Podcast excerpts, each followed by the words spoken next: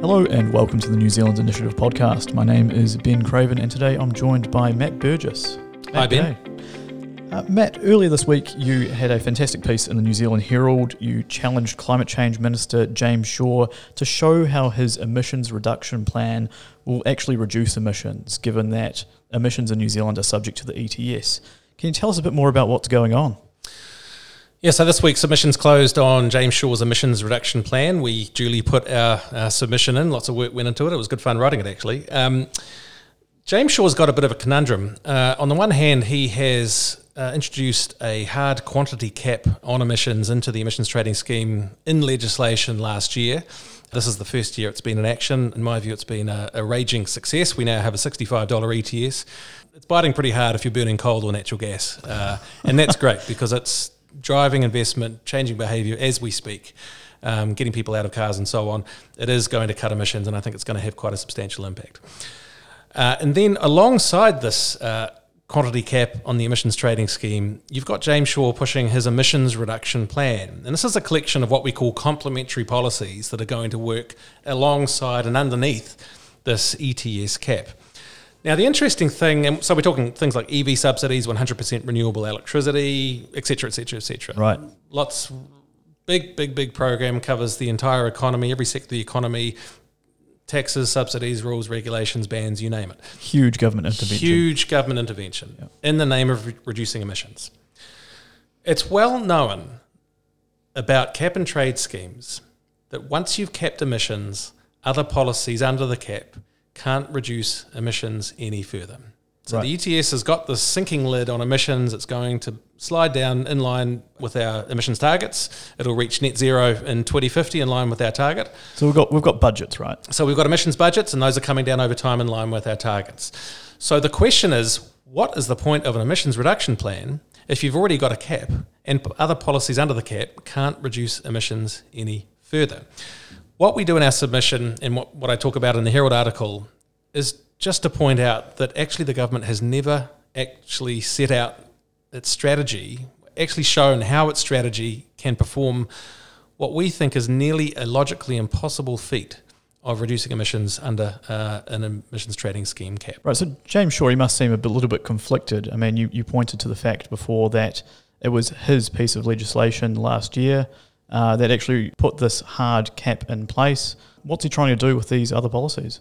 So Shaw, uh, look, let's let's be clear what the common ground here is. Uh, Shaw agrees that his cap does indeed cap emissions. He also agrees, I think, that a cap, if a cap decides total emissions, then other policies under the cap do not decide emissions. Effectively, the cap neutralises those other policies. So he accepts that. he accepts that.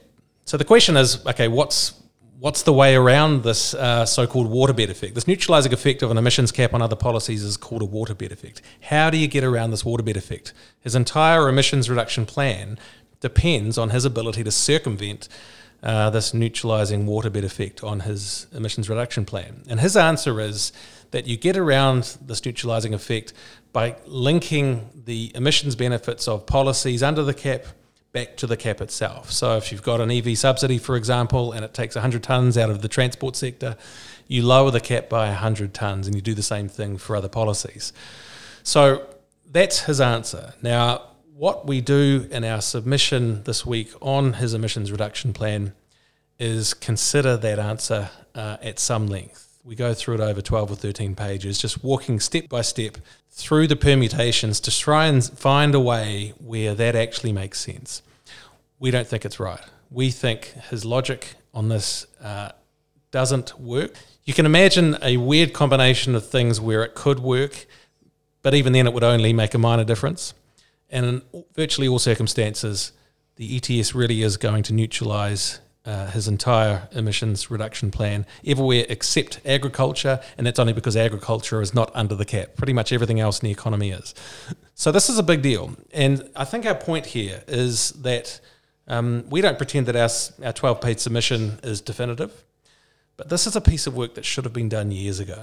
The government's got these vast plans to take over, uh, regulate, control, influence, subsidise, ban, etc every sector of the economy. You know, let's not understate the vast scale of what we're talking about here.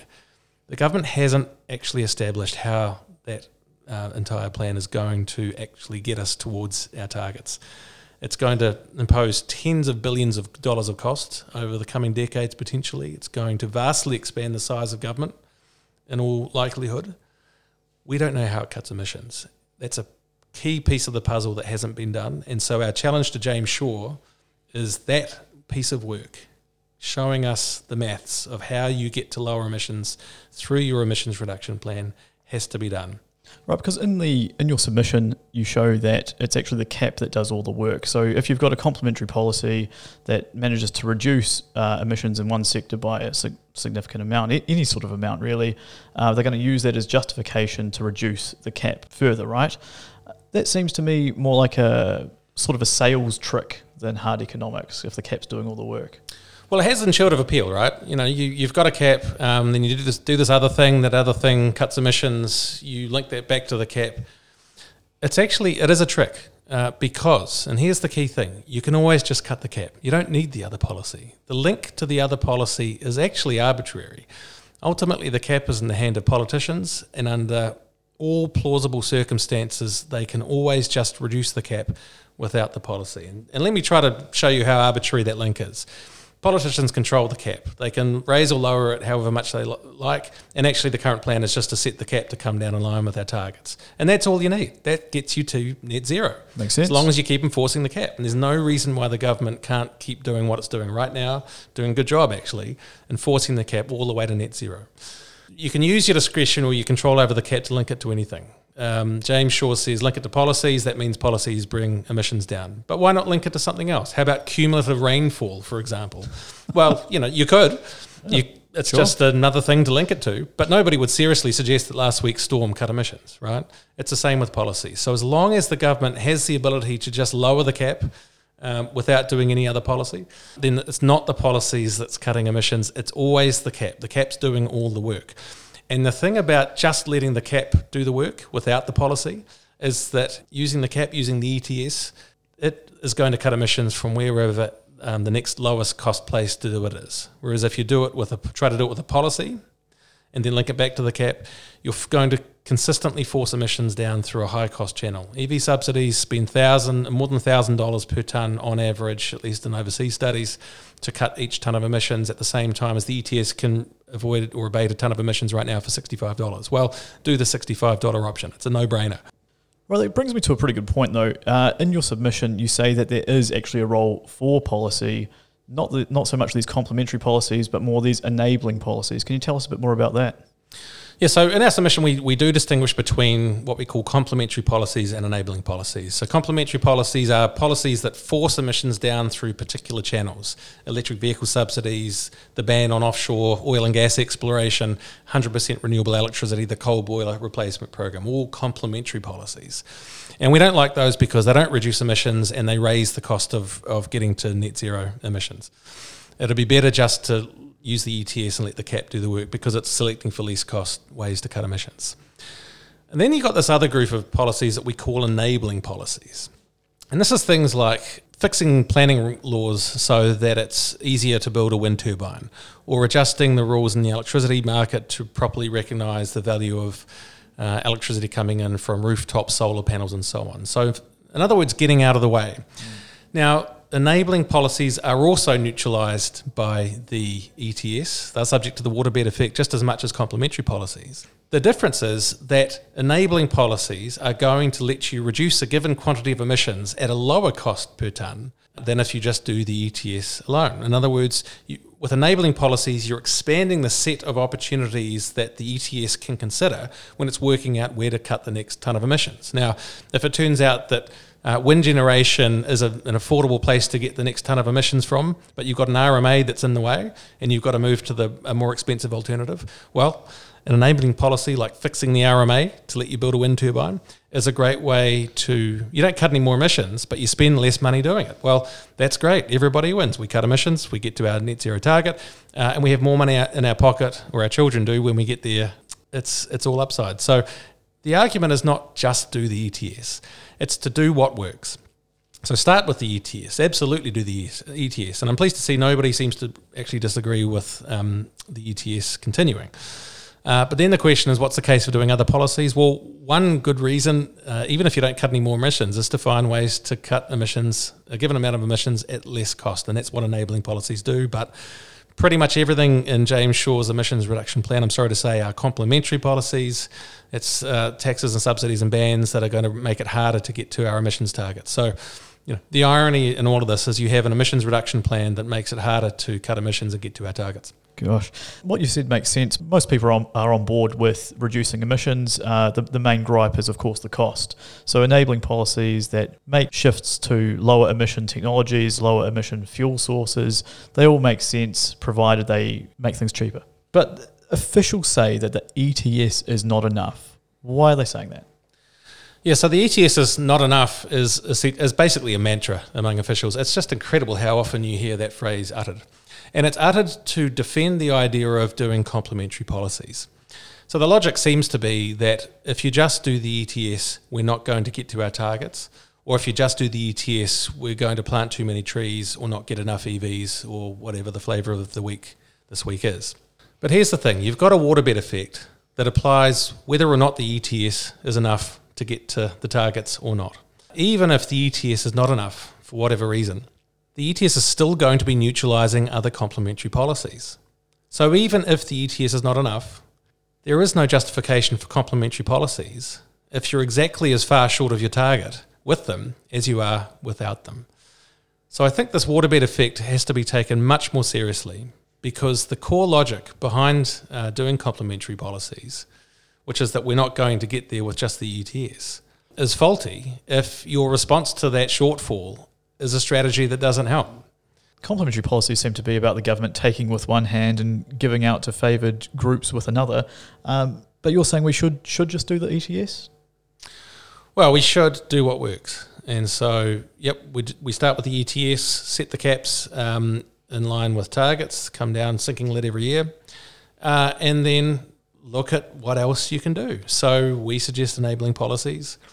Um, look at uh, agriculture, that's still outside the cap. Uh, I think there's questions about whether agriculture really is going to come in in 2025. The guiding principle in all of this should be we should do what works and we should be looking for opportunities to cut more emissions affordably. Ultimately, we're going to get to net zero um, comfortably if we can find scalable, affordable policies. At the moment, the public sector is fighting the economics on climate change. It's constantly pushing policies that make it very expensive to cut each tonne of emissions. It's pushing policies that burn a lot of political capital in return for not much in the way of emissions reduction. The classic example is the feebate policy. It's been subsidising Tesla Model 3s and other shiny new um, electric vehicles uh, for some time now in various forms. Uh, next year, it's going to start adding thousands of dollars to most imports of petrol and diesel vehicles. And that's a big deal it's going to hit the second-hand car market. That's a big deal if you're on a low income. Highly regressive policy. In return, it's going to deliver, well, if you ignore the ETS, it's going to deliver almost no reduction in emissions. Something like 0.4% of transport emissions will come down, and that's less than 0.1% of overall emissions because transport's only a fifth of our emissions. Already, feebate has attracted uh, public protests because it's it's expensive.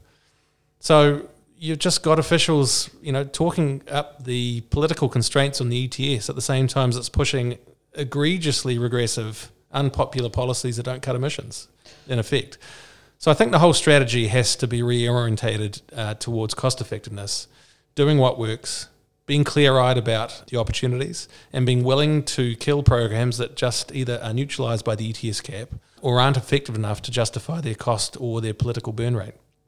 Right, and where does it leave James Shaw? What does he need to do? Does he need to have a bit of a, a stern, uh, stern talking to officials to get them to refocus? Here's what we'd like James Shaw to do. We'd love to see him do uh, his own version of our submission on his emissions reduction plan. Our submission tried to walk through the logic of how you get policies under a cap to cut emissions.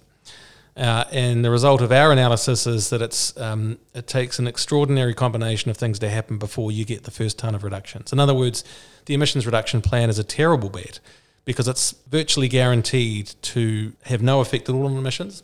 And even if it does affect emissions, it's more likely to raise emissions than to lower them. So it's a terrible deal. he needs to commission his own piece of analysis that tests this logic. Now, I don't think he can do it because he is years down the track on his emissions reduction plan. It's obviously embarrassing Mm. uh, at this point in the process to have to stop everything, go back to the start, and just check the logic. Obviously, that can't happen because I think. Uh, He's in um, too deep. I think he's in too deep. I think there's a high likelihood that a sound analysis is going to find reach conclusions that we did, which is there's virtually no chance that your plan's going to make any difference, Minister. Going to cost a fortune, doesn't help emissions. You should stop. So I think Shaw will do everything he can to ignore what we're challenging him on, and you can be sure that we're going to keep challenging him given what's at stake. That's fantastic. Matt Burgess, thanks so much for joining me. You can view Matt's submission and recent NZ Herald article on our website. That's nzinitiative.org.nz. Thanks again, Matt. Thanks, Ben.